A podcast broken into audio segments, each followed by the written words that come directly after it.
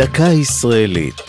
השבוע, קיבוץ, במלאת 70 שנה לפילוג בקיבוץ המאוחד, והפעם, דגניה.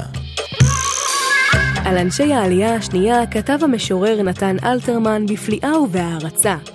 וכל רואיהם אמרו עליהם, באמת בני אדם משונים מאוד. המשונים הללו היו מייסדי דגניה.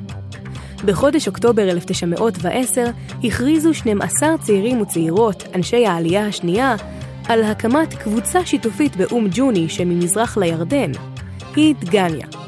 חלוצים אלה ביקשו לייסד מסגרת התיישבות חדשה, הקבוצה, המבוססת על עקרונות עבודה וניהול עצמי, שוויון ערך האדם והעבודה וקרבה הדוקה בין החברים. זאת בכוונה להגשים חזון חברתי כאורח חיים, המאפשר התיישבות קבע בארץ ישראל. גרעין זה הצמיח תנועה גדולה שיסדה לימים את קיבוצי הארץ.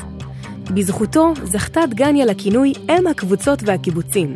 זאת על אף שאורח החיים הליברלי יחסית וההבנה לצורכי הפרט שגילו חבריה היו שונים במעט מאלה שהונהגו בקבוצות ובקיבוצים שקמו בעקבותיה. באופן מסורתי נבחרו מייסדי התנועה למלא תפקידים ציבוריים בתנועה ובמדינה. אולם בתום שירותם, תמיד שמחו לחזור אל הרפת ולעבוד עד שנותיהם האחרונות ככל החברים. אכן, בני אדם משונים מאוד. זו הייתה דקה ישראלית על קיבוץ דגניה. כתבה יובל שילר, ייעוץ מוקי צור, הפיקה יעל צ'חנובר.